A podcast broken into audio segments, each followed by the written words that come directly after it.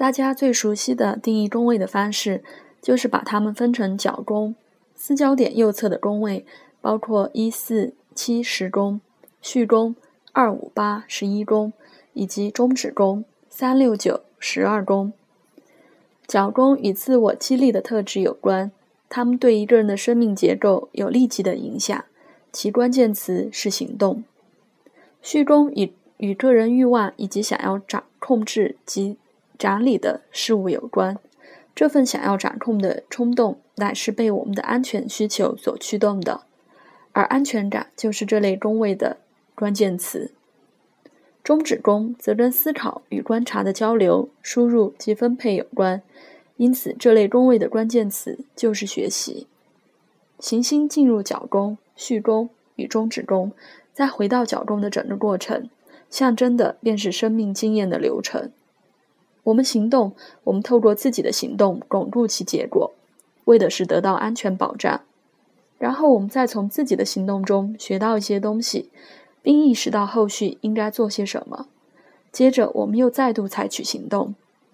每个人都得参与这场生命循环，而星盘揭露的就是此生的生命循环所处的阶段。同时，宫位也根据相关的星座元素而分成三组。譬如与水元素相关的三个宫位，四、八、十二宫，组合成了所谓的精神性的三位一体或灵魂的三位一体。为了化繁为为简，我通称通常称这些为宫位为水象宫位。这几个宫位都跟过往有关，从其中所产生的制约反应，现在已经变成一种借由情绪来运作的直觉反应。落在这些宫位的行星，代表在潜意识层面发生的事，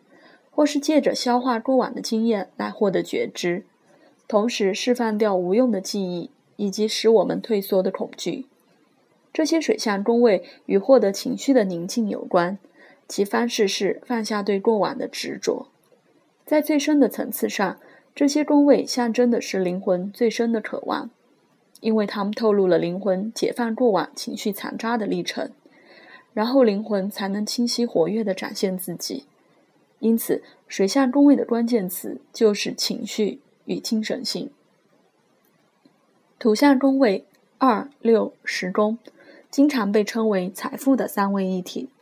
代表的是我们在现实世界满足基本需求的经验领域，包括财务、金钱、工作、健康、声望等等。因此，这些宫位基本的关键词就是物质。因为土象宫位主要跟物质世界的考虑有关。火象宫位一五九宫经常被称为生命的三位一体，与面对生命的态度有关，也跟存在的经验有关。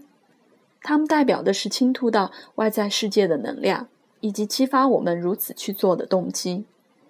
因此，火象宫位的关键词就是身份认同。因为我们的身份或存在感决定了我们面对生命的态度。换句话说，如果我们对自己有好的观感，就会觉得活着是一件愉悦的事，